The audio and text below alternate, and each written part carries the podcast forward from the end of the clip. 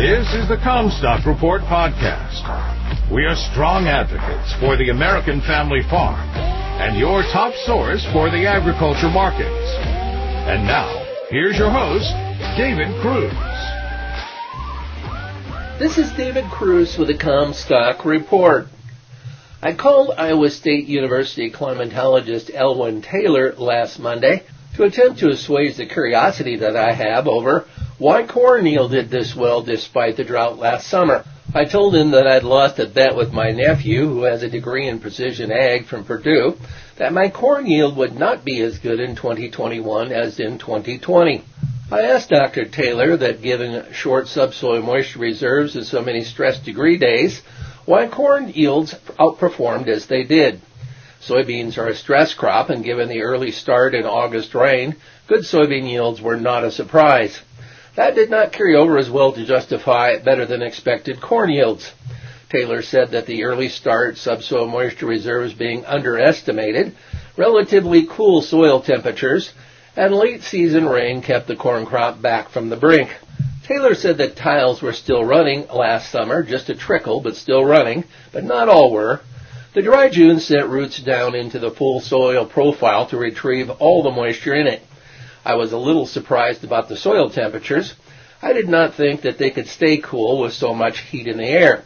The hot wind also blew a lot, which should have warmed up and dried out topsoil. The early start allowed good foliage coverage of the ground before heat arrived in the summer. That's probably an additional benefit of no-till. I think that seed genetics have also improved relative to drought mitigation.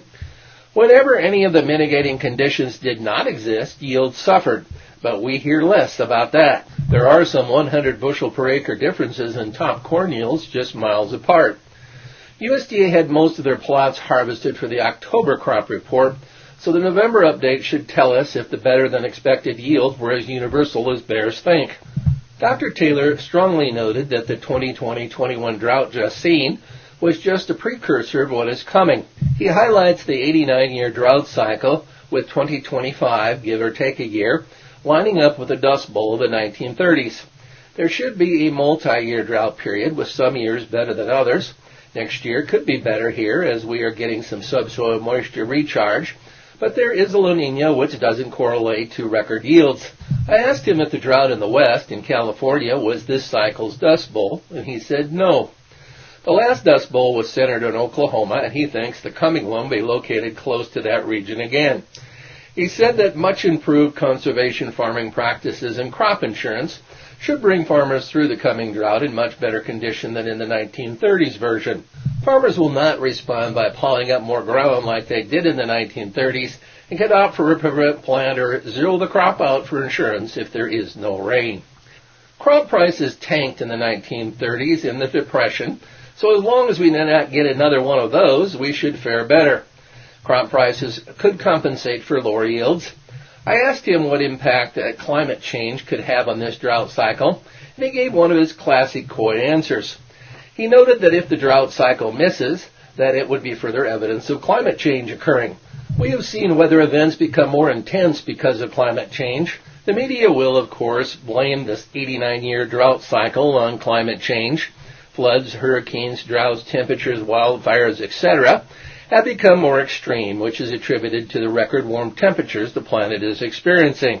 That would seem to favor this coming drought as becoming historically intense in the Great Plains as in the West. Taylor says that the coming drought nearing our doorstep should be the drought of this century, just like the 1930s was the drought of the previous one. I think that we are going to reduce our tillage further and stick with crop rotation. No need to spend any money on tile for a while. The trend has been for some improvement from extraordinary drought this fall. Mid-Pacific equatorial ocean temperatures have been trending cooler since early September, reaching a negative degree centigrade, which is very La Nina-like. RJO's trade estimates for the USDA yields next week are for a modest increase in corn yield from 176.7 to 176.5 from last month. Remember that is 5.3 bushels per acre higher than a year ago. Yeah, I lost my bet. The highest yield estimate was for 178.7. Trade sentiment has turned bearish, particularly for soybeans, so average trade estimates for yields would no longer be bearish. You've been listening to the Commstock Report. For more information on marketing opportunities, contact us at commstock.com or call 712-227-1110. For a more complete version of the Commstock Report with hedging strategies and trade recommendations, subscribe on our website at Commstock.com or reach out to one of our risk management specialists about how we can help you protect your profits.